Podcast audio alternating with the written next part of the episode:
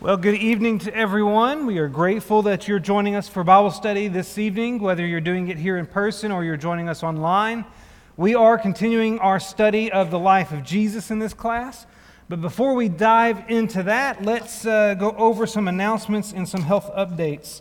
Regarding announcements, we want to remind you that this Saturday, that's just three days away, this Saturday, October the 30th, will be our first official fall festival.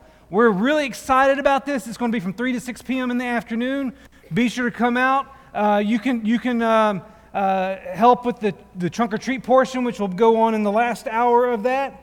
You can uh, enjoy the games and activities. You can, uh, there's other ways you can even volunteer. So if you plan on handing out candy for the trunk and treat portion, which is from 5 to 6 p.m., please park down in our lower parking lot in the last two rows, the two rows closest to Bob Canolti's house or closest to the street, if you will.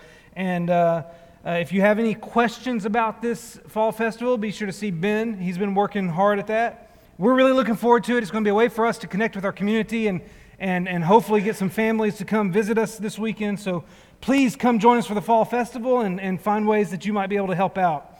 We also want you to be aware that on Saturday, November 6th, there will be a Korean appreciation banquet from 11 a.m. to 2 p.m.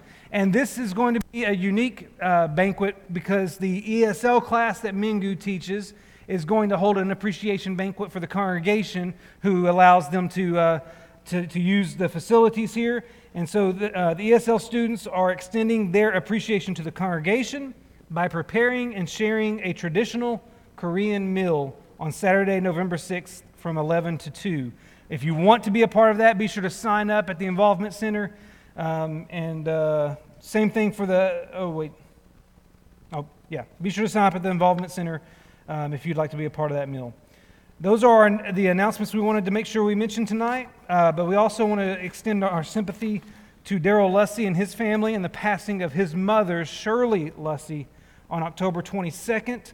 A celebration of life is scheduled for November 13th. In lieu of flowers, memorial donations may be made to the Lussey Memorial Fund through Providence Christian Academy. And also, please continue to remember Matt Lane in your prayers. He is still in the hospital, and Carrie has been able to go visit him several times now. Uh, but earlier this week, he developed C. diff and is uh, being treated for that as well. So, as he's uh, trying to bounce back from COVID, he's also dealing with C. diff. So, keep Matt in your prayers and keep Carrie in your prayers as well. With that, let us go ahead and go to our Father in prayer. Our Heavenly Father, we humbly approach your throne. We thank you, Lord, for all the blessings you bestow upon us and, and all the ways that you take care of us and, and all the ways you shower us with your love. And Lord, tonight we, we come before you as a family to lift up some people in some situations in prayer. Lord, we are especially mindful of Matt Lane tonight as he continues to, to uh, battle illness and as he continues to be hospitalized. And, and Lord, with all that he's facing, we ask for your blessings on his health. May he be able to uh, uh, overcome the, uh, continue to improve from having COVID. May he also be able to overcome this uh, C. diff situation. And, and may you bless him with health and recovery and healing and be with those medical professionals who are, who are attending to him.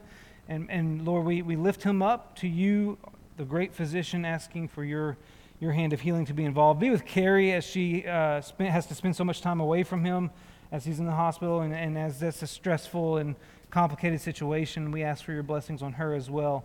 And Lord, there are others that we haven't mentioned in our health update announcements per se, but but that have procedures going on right now, that, that have surgeries pending, that, that have undergoing treatments, uh, people with various illnesses right now, Lord. And, and uh, as you can read our hearts and our minds, we, we, we know that there are people who, who we're thinking of that are not audibly mentioned right now. But Lord, we, we ask that you be with those individuals who, who we are concerned about and those situations we're concerned about and bring about healing for them. Lord, especially be with the Lussey family right now as they they are, have lost a loved one and, and they're dealing with that grief and that sorrow. And we, we ask for your blessings on them during this time and, and uh, as they prepare for her celebration of life.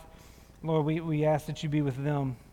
Lord, we have some uh, wonderful uh, opportunities to serve our community approaching.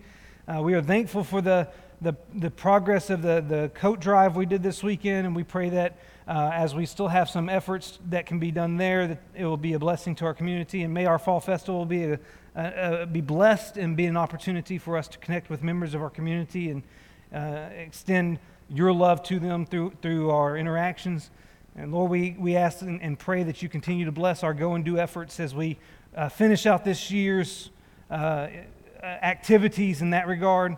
And, and, may we finish strong in a way, uh, intentionally trying to uh, serve our community. And, and may we um, continue that effort going into next year. Lord, we thank you for sending your son to die for us, and we thank you for having the biographies of his life to be able to examine because we know that he is the model for how we should live. And as we continue through our studies, Lord, help us help us to learn more about him, help us to appreciate him more and help us to strive to be like him more. Lord, we, we love you, and it is through your son's name we pray. Amen. All right, if you will open up to Matthew chapter 4.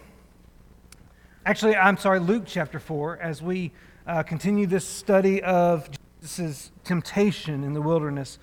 So, we, we started this last week. I'm going to do a quick review of the points we made last week, and then we'll, we'll continue forward and try to finish studying about his, uh, his specific temptation in the wilderness this evening. Uh, the temptation accounts, in particular, we're going to be looking at Matthew 4 and Luke 4 as we study this. Uh, I'm going to start in Luke 4. Eventually, we'll make our way to Matthew 4. I'm not going to read all of the text right now. We'll read them as we move along.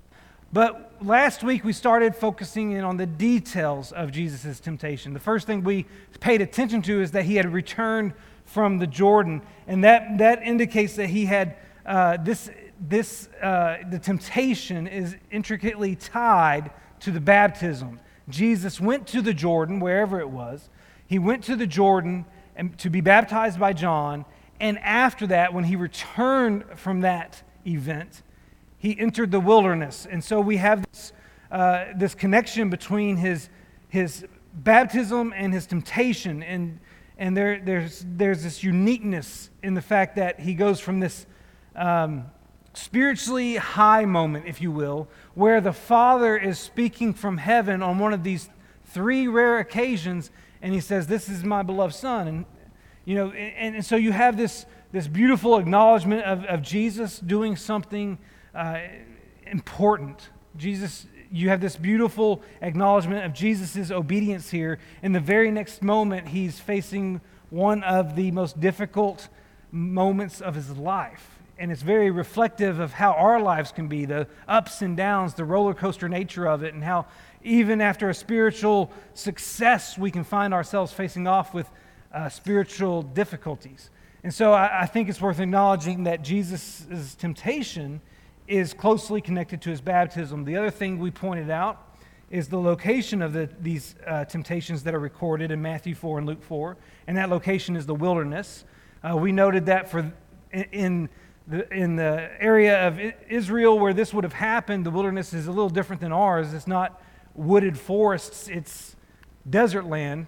Uh, the, the mountain there in the background is the supposed traditional site of where Jesus' temptation occurred. Of course, there's no uh, verifying that. It's just what uh, the signage will tell you if you travel to Israel. And if you looked at a map uh, uh, from the, if you looked at Google Earth at where this location is, you can see it located there on the red dot near the center of the screen. And, and to the left, to the west, is the wilderness and it's desert land. This is the area that Jesus uh, could have been in as he faced off with this temptation. And the fact that it happens in the wilderness is reminiscent of the experience of the Israelites as they're traveling out of Egypt to Israel. And that during that whole Exodus experience, they spent that time wandering through the wilderness. Another connection to that experience of the Israelites is the fact that Jesus was out here in the wilderness for 40 days, and you may recall that the Israelites were in the wilderness for 40 years. And that connection uh, seems uh, appropriate because Jesus seems to be um, m- making some theological connections with the events of the uh, redemption, salvation experience of Israel. But it's also worth pointing out that both Moses and Elijah fasted for 40 days, and their experience is significant in that they are the forerunner, they, they, they are two prophesied forerunners of the Messiah in the fact that Elijah uh, was the one who was said to be um, specifically Jesus' forerunner, fulfilled in the life of John the Baptist. Uh, he's, the, he's the figure that John the Baptist represents. And then there's also Moses, who declared in Deuteronomy 18 that God will raise up a prophet like me from among you. And there seems to be some connections there as well to identification of the Messiah.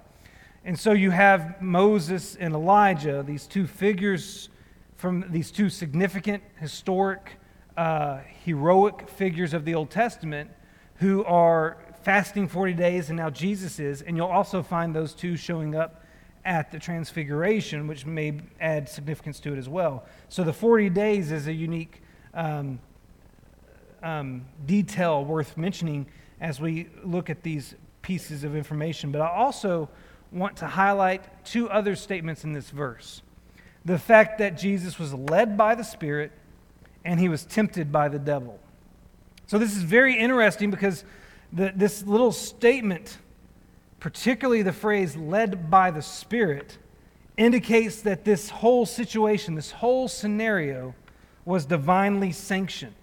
What I mean is that Jesus was intentionally directed to go to this place to endure this experience. He was led by the Spirit.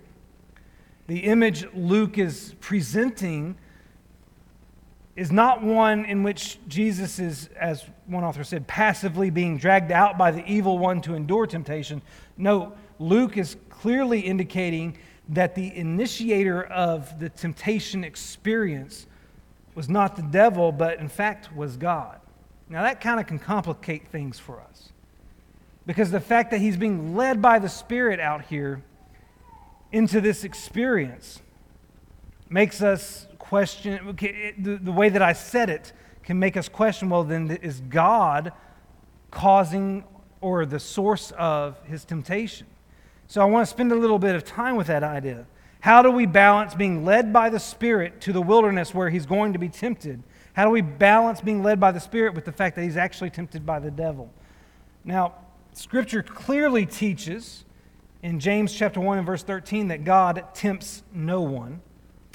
And 1 Corinthians chapter 10 and verse 13 identifies God as the one who provides the way of escape so that you may be able to endure temptation. So we can confidently say that God is not the source of temptation. We need to remember, though, that there are times when God permits or allows or sanctions a period of testing in order to accomplish his will in the life of someone.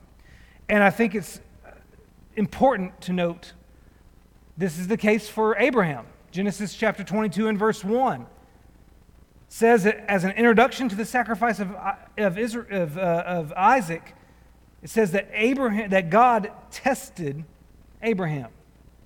God tested Abraham. So we have that kind of language in Scripture. You can go to the book of Job. Satan, or, or some, some spiritual being who was playing an adversarial role in this heavenly exchange, criticized Job's righteousness as being achieved only because God was protecting him. So God allowed Satan to test Job's righteousness by first taking away his wealth and then taking away his health. So we see these instances in the Old Testament where, where these individuals go through true tests, spiritual tests. It's interesting because the Greek word translated tempted in Matthew chapter 4 and verse 1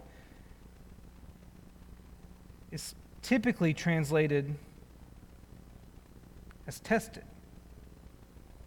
In fact, the majority of times this word appears in the Gospels, that 10 out of the 14 times this Greek word appears in the Gospels, it's translated in terms of a test.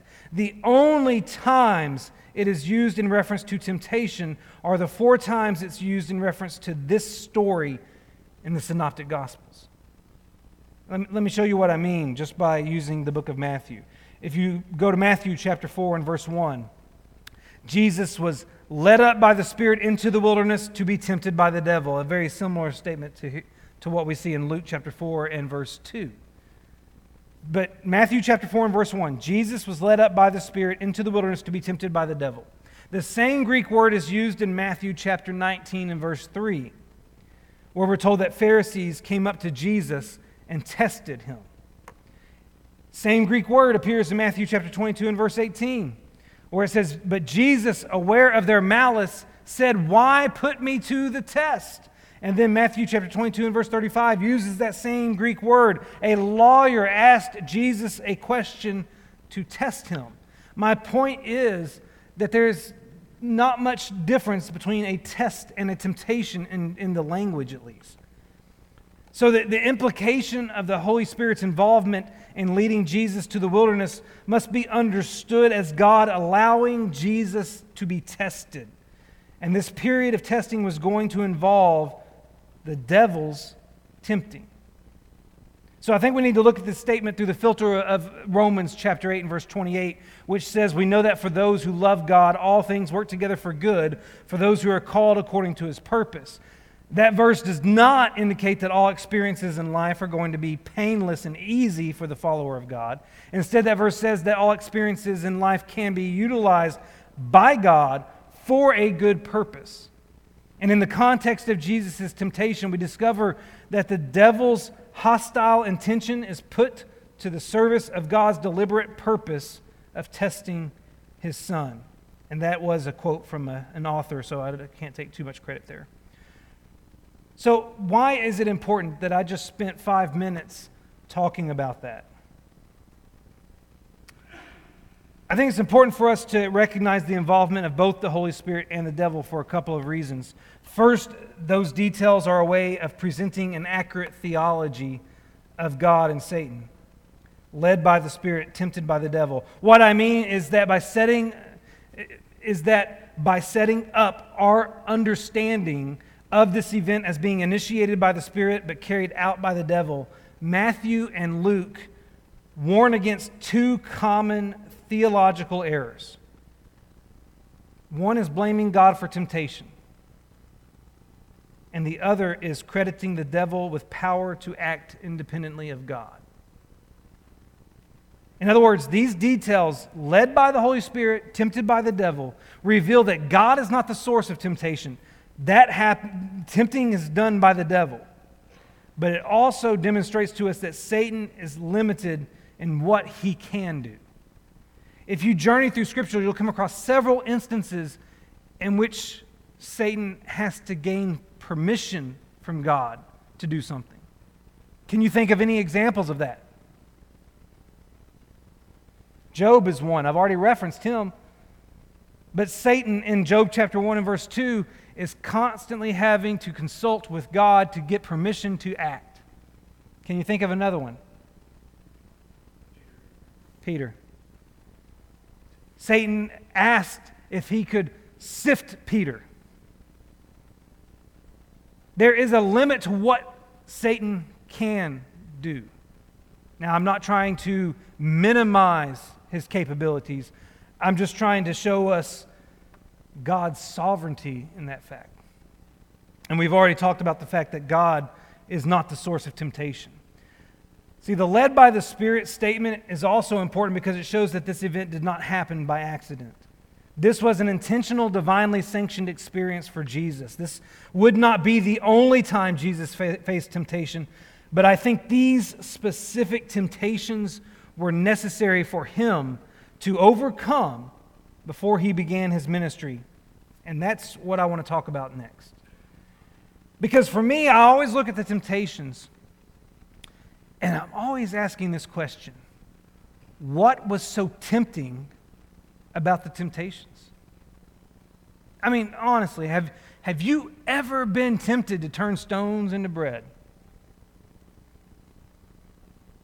You may have wished you could, but, but how, was, how is that a temptation that relates to us? Or, or have you ever been tempted to bow down to Satan and obtain the kingdoms of the world. Have you ever even been shown the kingdoms of the world? How, is that, how does that relate to us? And I don't know about you, but I'm not a huge fan of heights. I know James is. And so I've never been tempted to jump off of anything. So, how is that relate to us? One author summarized my thoughts about the temptations quite well. He said Satan asked Jesus to turn a stone into bread, offered him all the kingdoms of the world, and urged him to jump from a high place in order to test God's promise of physical safety. Where is the evil in these requests? The three temptations do not seem evil in themselves, and yet clearly something pivotal happened in the desert. I've always wrestled. Oh, there was my Arkansas. Wrestled with, wait, nope. I will. I've always struggled to understand why these particular temptations were so tempting. And I think there are three ways in particular that we need to look at them, particularly using this idea of a test. You see, when you think about the three temptations, we need to understand that the temptations were a test of Jesus' humanity. In other words, Jesus was being tested to see if he would allow his divinity to overshadow his humanity. In Philippians chapter 2, verse 6 and 7, it's been referenced a few times lately in roundtable studies and sermons and things like that. But in Philippians chapter 2, verse 6 and 7, Paul explained what it took for Jesus to become human. He said that although Jesus was in the form of God, he did not count equality with God a thing to be grasped, but emptied himself by taking the form of a servant, being born in the likeness of men. What that passage is saying is that in order for Jesus to be fully human, he had to divest himself of certain divine privileges. He was in the form of God, but had to empty himself of some of that form in order to be born in the likeness of men. Now, that does not mean that Jesus gave up his divinity. It does not mean that he stopped being God. Instead, it means that he emptied himself of those attributes that, have, that would have rendered his human experience less than human. For example, Jesus gave up things like omnipresence, the ability to be in multiple places at once. In other words, he became bound to a single physical location. If Jesus was in Bethlehem, then he couldn't be in Capernaum. And if Jesus was in Galilee, then he couldn't be down in Jerusalem. He was confined to wherever his body was located. Another example of a divine privilege that Jesus would have had to give up is immortality, the ability to live forever.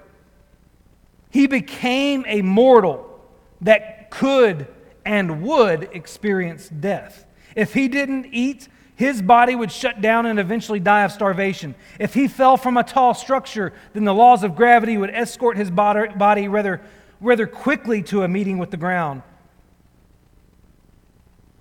he was bound to the laws of physics.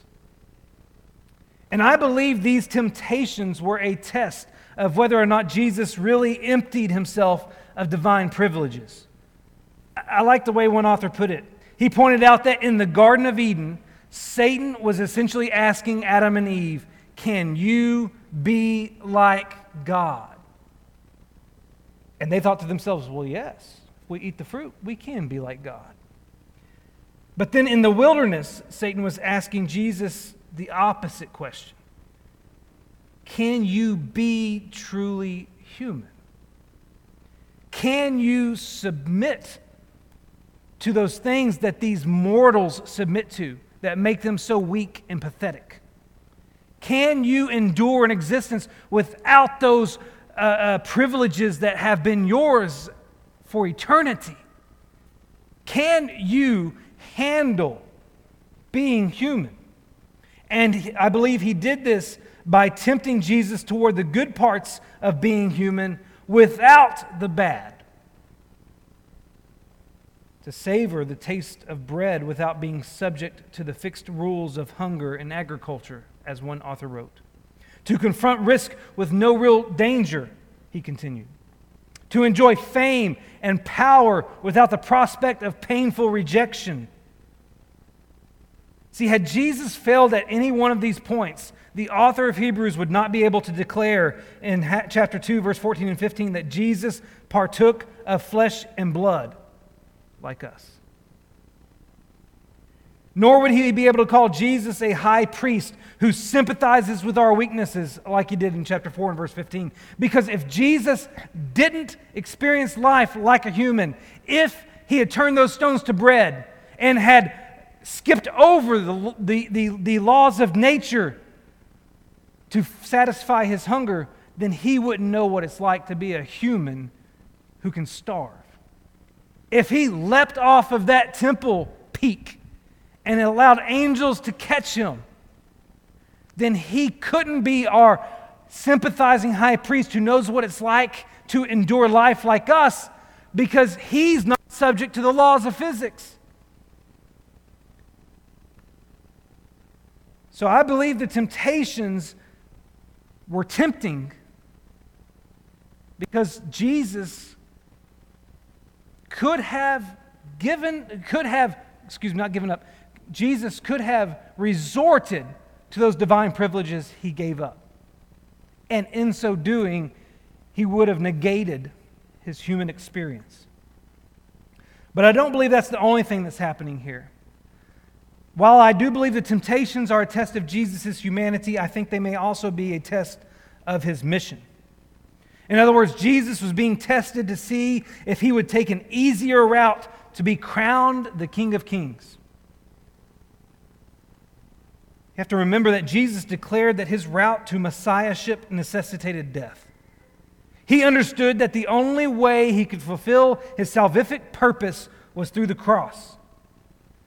So these temptations are also a test of whether or not he would seek a shortcut to that goal. We must not forget that when Jesus was praying in the Garden of Gethsemane, he asked God to remove this cup from me in Luke chapter 22 and verse 42. In other words, he asked God for an alternative method to accomplish his will. Of course, we know that Jesus also prayed, Not my will, but yours be done, signifying his commitment to God's will no matter what. But there is this moment in the Garden of Gethsemane where he's, he's praying for an alternative. And, and the point is that years before Jesus asked for an alternative way to achieve salvation, Satan offered him some. Satan was offering Jesus the chance to be a Messiah that we think we want. Let me explain. In tempting Jesus to turn stones to bread, Satan was tempting Jesus to be an economic leader, someone who could feed the multitudes, someone who could have a kingdom where nobody ever goes hungry. You have to remember that one of Jesus' most profound miracles, one of the few miracles that gets mentioned in all four Gospels, was his feeding of 5,000 people. He miraculously converted a couple a fish and a few pieces of bread into a buffet that fed over 5,000 people. And afterwards, if you read John's account of it, what did the people want to do to him? Make him king. Before that even happens, Jesus is being tempted to turn stones into bread.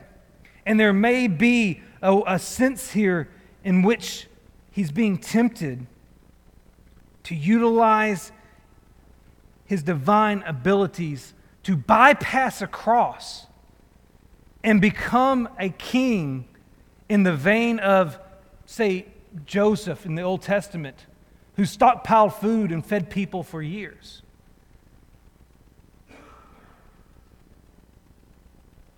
People would come to a king like that. A king who can meet your physical needs?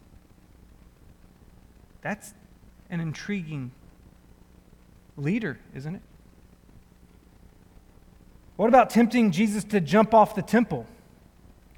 In that, Satan was tempting Jesus, in my opinion, to be a heroic leader who looms above the temple and is divinely protected by God. See, the purpose of the pinnacle jump is that it would have been a public display of a messianic sign. In fact, one rabbinical tradition uh, says that when the king, when the Messiah reveals himself, he will come and stand on the roof of the temple. And so, by launching himself off of that peak of the temple, by being angelically escorted to the ground, he would demonstrate his spiritual superiority in a way that would make people flock to him.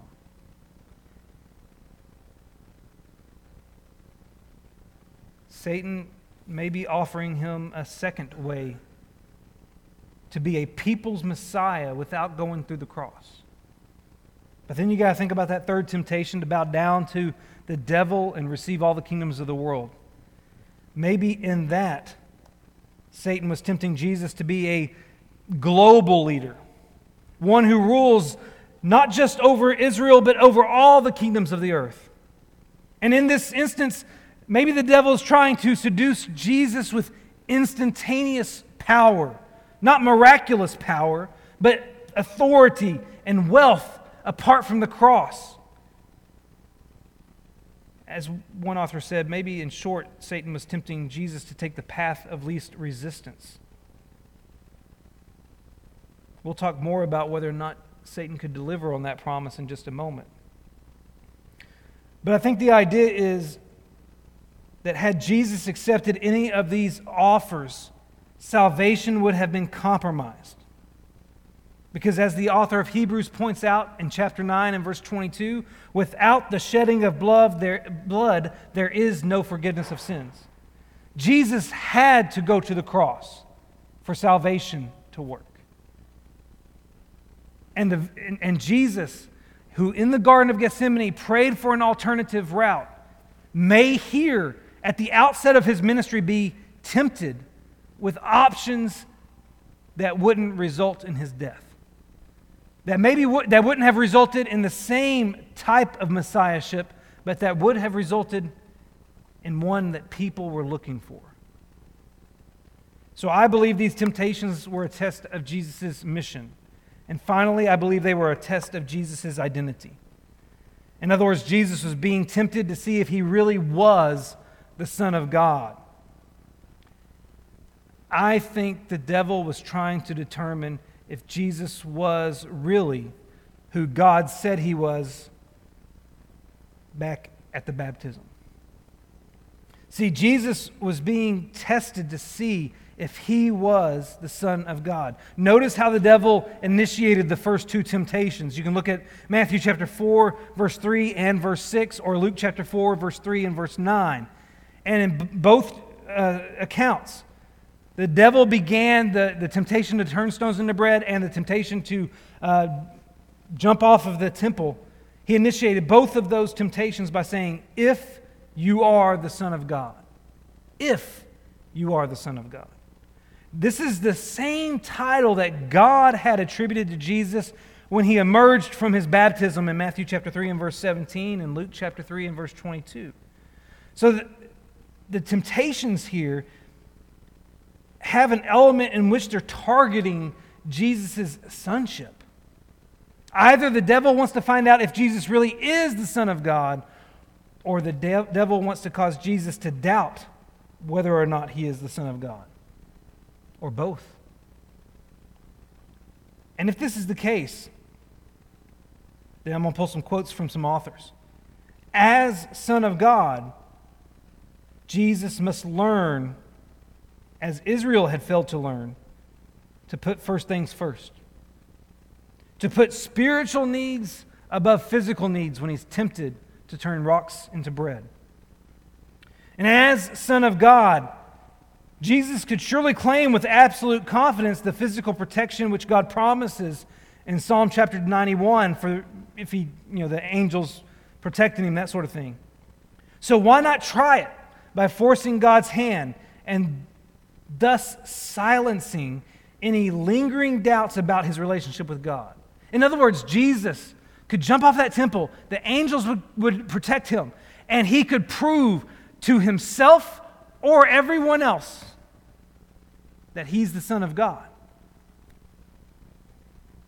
And finally, as Son of God, Jesus' loyalty was tested. Where it meant renouncing the easy way of allowing the end to justify the means. When he was taken to that place where he could view the kingdoms of the world, the temptation is where do you stand with God? Is, is, is, is God going to provide everything that you expect as a father to a son? Or do you want to go with me, the devil? And I'll give it to you right now. You know, Israel had fallen to this temptation time and time again and had renounced their exclusive loyalty to God for the sake of a political advantage on numerous occasions. Just think about how they pleaded with God for a king instead of letting God be their king.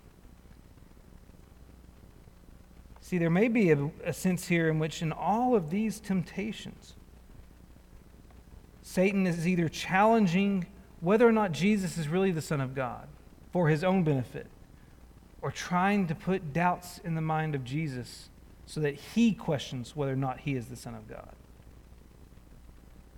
I don't know which is in play, maybe both, but it does seem to be that there is a sense in which Jesus' identity is, is being challenged and tested here because on at least two of the temptations, the question being posed is if you are the Son of God.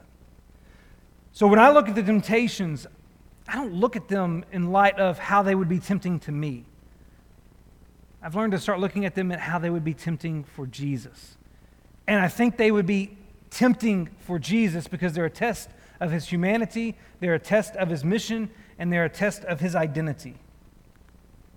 With that little overview being conducted, let's actually break down each temptation for just a moment and ask a few questions about each of them. Let's start with the first temptation that Matthew and Luke both agree on the temptation to turn stones into bread. Read that with me from Matthew's account, real quick.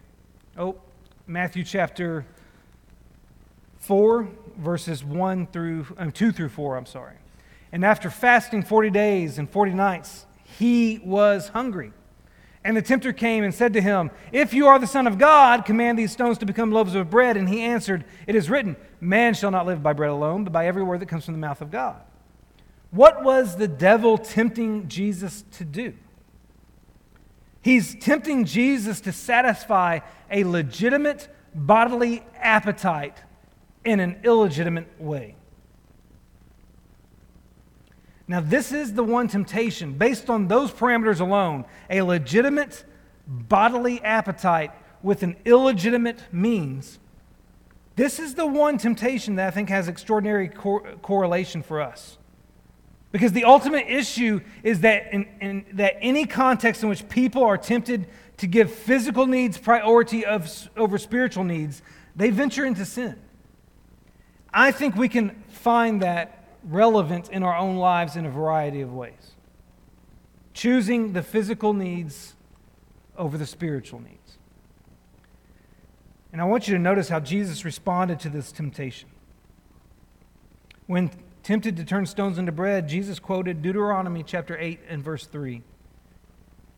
Deuteronomy chapter 8 and verse 3 says, And he humbled you, God humbled you, speaking to Israel, and let you hunger and fed you with manna, which you did not know nor did your fathers know, that he might make you know that man does not live by bread alone, but man lives by every word that comes from the mouth of the Lord. The passage in Deuteronomy refers to, God's, to God teaching Israel to depend on his provision. He tested their faith by allowing them to become hungry in the wilderness. And they complained, they grumbled. Some of them even stating their, their, their desire to return to Egypt where things were better, where they had food on a daily basis and it was convenient and easy. And despite their lack of faith, God graciously provided for them, sending them manna, and in the process, teaching them to trust Him. And here in this moment of temptation, Jesus is saying, I, I remember what my, God, what, what, my, what my Father did for Israel when they were in the wilderness, and how He taught them through that experience to trust His provision rather than your own or someone else's, and to put the spiritual needs above the physical. The second temptation was to, to in Matthew's account, was to uh, uh, jump from the temple and be caught. Luke places that as the third temptation. I don't know that there's a lot of relevance to the change in order. There is probably some. But read with me Matthew chapter 4, verse 5 and 7. Then the devil took him to the holy city and set him on the pinnacle of the temple and said to him, If you are the Son of God, throw yourself down, for it is written, He will command His angels concerning you, and on their hands they will bear you up, lest you strike your foot against a stone. Jesus said to him, Again, it is written, You shall not put the Lord your God to the test. Now, why did, did would Satan take Jesus to the top of the temple? The term uh, pinnacle refers to the highest point or the or, or, extremity of the temple. It could be referring to the pinnacle of the, the temple itself, the, the, the, the building that housed the holy place and the most holy place. It could be just referring to the top of that particular structure on the Temple Mount, which was approximately 180 feet high. However, it could also be referring to the peak of the temple complex as it overlooked the ravine on the east side of Jerusalem. On its southeast corner, on the royal portico, there was a peak that was even higher than the height of that once you drop down into the ravine was a longer drop than it would be from the top of the actual temple structure. And the likely purpose of the pinnacle jump is that would have been a public display of, of a messianic sign, as I mentioned earlier, with that one rabbinic tradition stating that when the Messiah reveals himself, he will come and stand on the roof of the temple. So it may be that Satan's appealing to some traditional thoughts about the Messiah. But it's interesting because Satan quotes scripture here. Isn't that scary when you think about it? that our chief opponent knows God's word well enough to quote it. He quotes from Psalm chapter 91, verse 11 and 12. That passage says, For he will command his angels concerning you to guard you in all your ways. On their hands they will bear you up, lest you strike your foot against a stone. So Satan quotes scripture here but is he accurately portraying it? If you look at Psalm 91, the passage is God's promise to all who dwell in the shelter of the Most High. He's promising safeguarding and protection. And the mistake that the devil makes when he quotes this passage is he confused the psalmist's stumbling statement He confused that with Jesus deliberately jumping off. There's a difference between stumbling accidentally that seems to be conveyed in the strike your foot against a stone and deliberately risking your safety. Satan does not accurately portray Psalm 91. That's part of the problem. But that shouldn't be surprising to us because even though he knows God's word,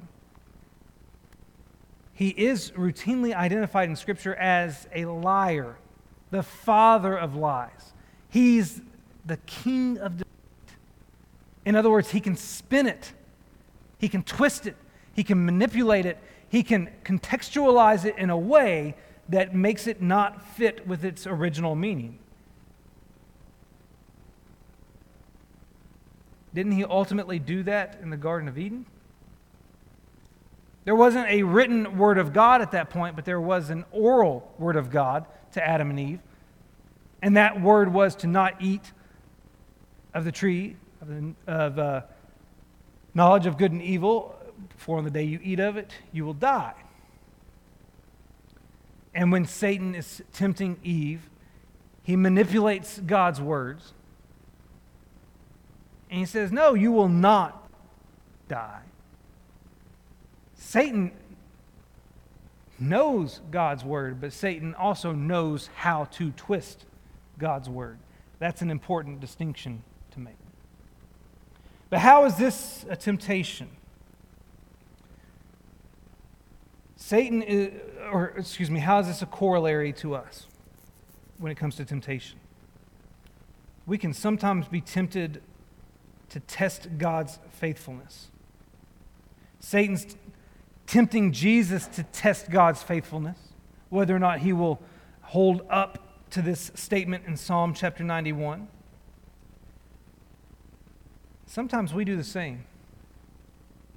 Particularly when we're struggling with faith, we'll test God's faithfulness.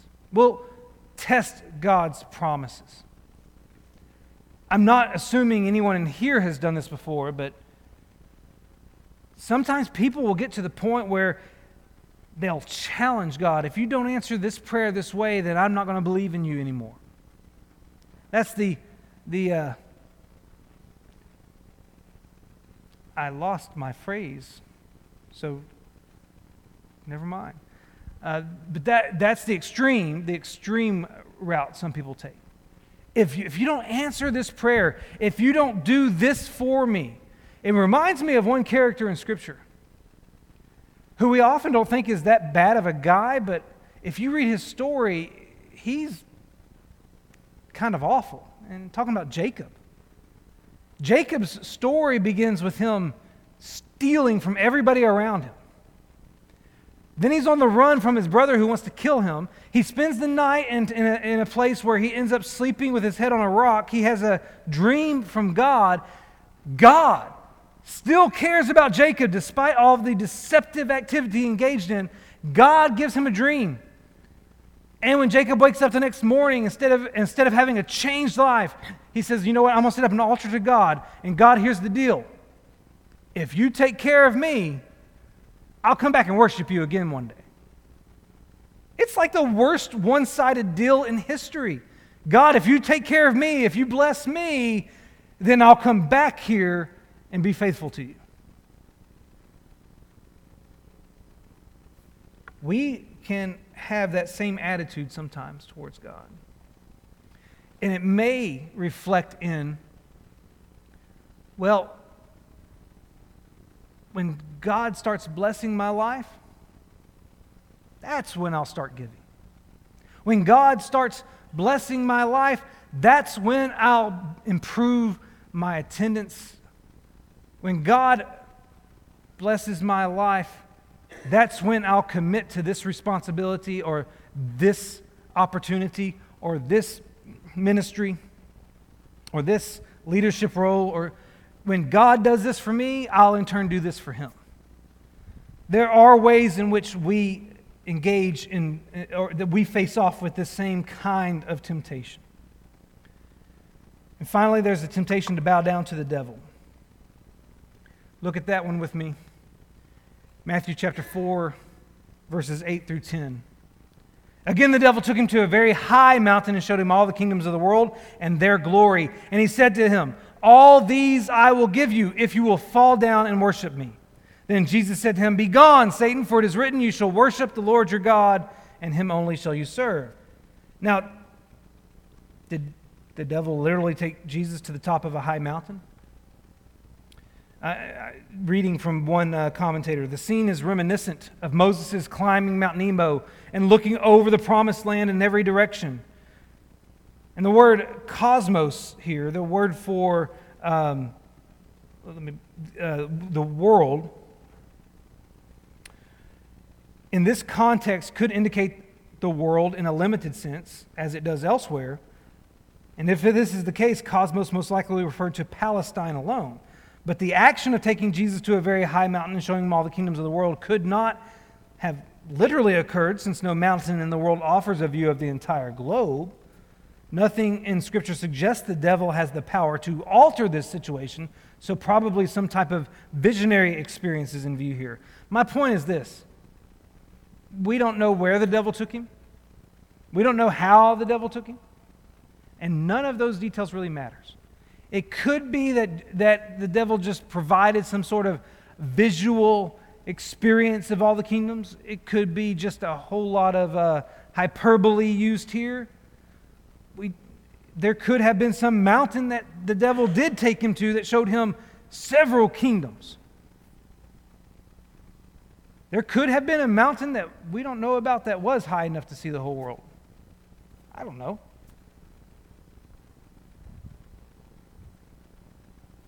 But do those details really matter? I think the thing we really need to ask is could the devil actually give Jesus the kingdoms of the world? I think it's important to remember that Satan is identified as the ruler of this world in John chapter 12 and verse 31 the God of this world in 2 Corinthians chapter 4 and verse 4, the prince of the power of the air in Ephesians chapter 2 and verse 2. There are several references in Scripture to Satan's authority, Satan's power, Satan's rulership here. And I think we could all agree that Satan has the ability and the opportunity to operate in kingdoms. So, do I think Satan could have given it to him? I'm of the personal belief that yes, he could have. The other thing that comes to mind is would this actually be tempting to Jesus to, to bow down to Satan? You have to remember that the devil is trying to seduce Jesus with instant power, instant authority, instant wealth the Old Testament indicated that the Messiah would reign over all the nations. In passages like Psalm chapter 2 and verse 6, Psalm chapter 72, and Daniel chapter 7. However, this universal rule would only take place after Christ's suffering and death. So, in short, as I mentioned earlier, Satan was tempting Jesus to, to take a path of least resistance, to accomplish that end with an easier means. And before we assume that this temptation would have no appeal to Jesus, let's not forget that when the cross was imminent, Jesus prayed multiple times for God to find another way, for an alternative route. And though I didn't talk about this on the last temptation, it's worth mentioning again here that when Jesus faced this temptation, he responded by quoting from Deuteronomy chapter 6 and verse 13, where it says, It is the Lord your God who you shall fear him you shall serve, and by his name you shall swear. So, every instance of temptation, Jesus responded with God's word. So, I've run through these temptations. There's a lot more that can be said about them, but our time is about up.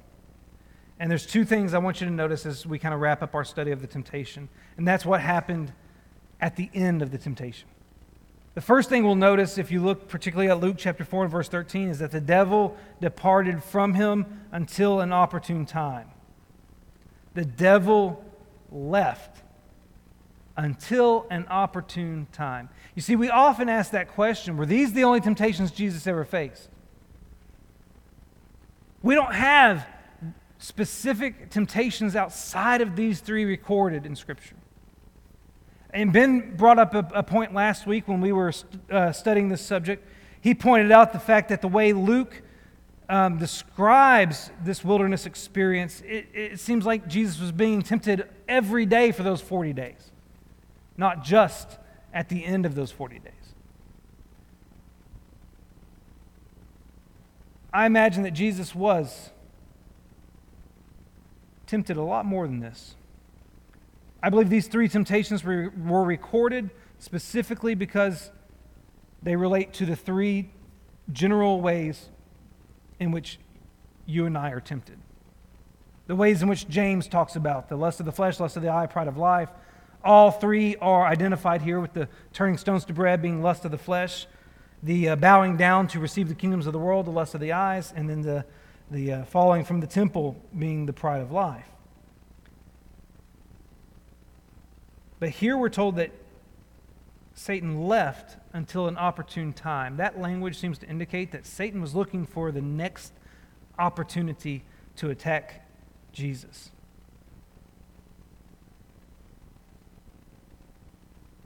And I'm often, I often have to remind myself was Satan at work when Peter came up to Jesus and said, No, you will not surely die? And Jesus himself had to say, Get behind me, Satan.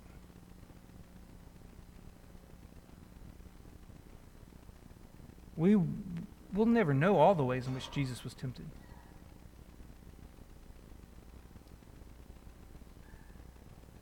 Though, but we don't need to know all the ways. But you yourself have experienced a great amount of temptation in your life, and you, and you see how often and how difficult it is to face temptation, how frequently it occurs. Do you think, do you think that if Satan understood who Jesus was, that he would let him off the hook? Do do you think that Satan would have gone easier on Jesus than he goes on you? I've often thought of it this way. I grew up loving basketball, and I got to watch it in its heyday.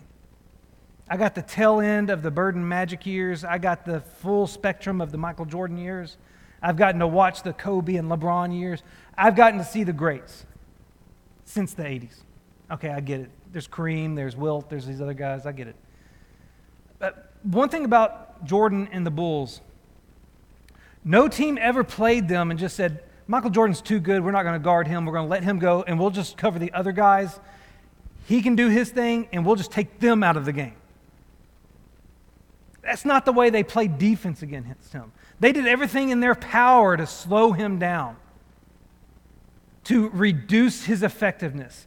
And I've always thought in terms like that when I think about how Satan must have felt about Jesus he was going to throw everything he could at him because if he could get Jesus to just mess up once, he wins. If he could just get Jesus to commit one sin, no matter how big or small, he wins.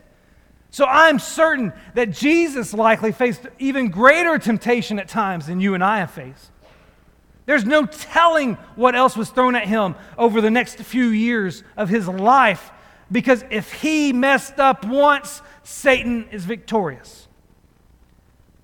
I might not know all the ways in which Jesus was tempted, but I know that He knows what it's like to be me. And that tells me a lot. I'm never given an example of Jesus be, being tempted with sexual sin. But that doesn't mean that he may not have been. I'm never given an example of Jesus being tempted with financial malpractice. But that doesn't mean he wasn't.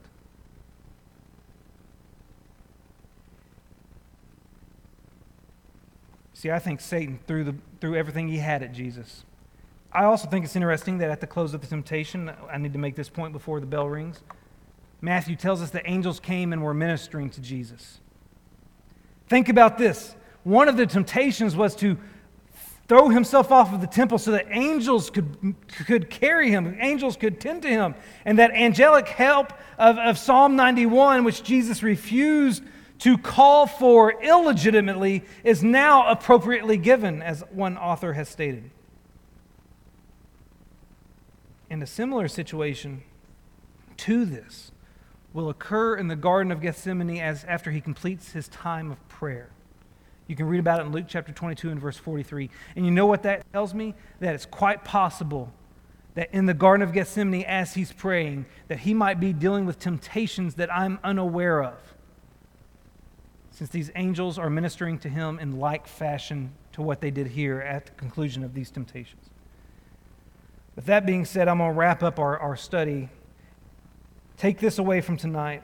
Take away the fact that From Jesus, we have a strategy for dealing with temptation, particularly his quoting of Scripture.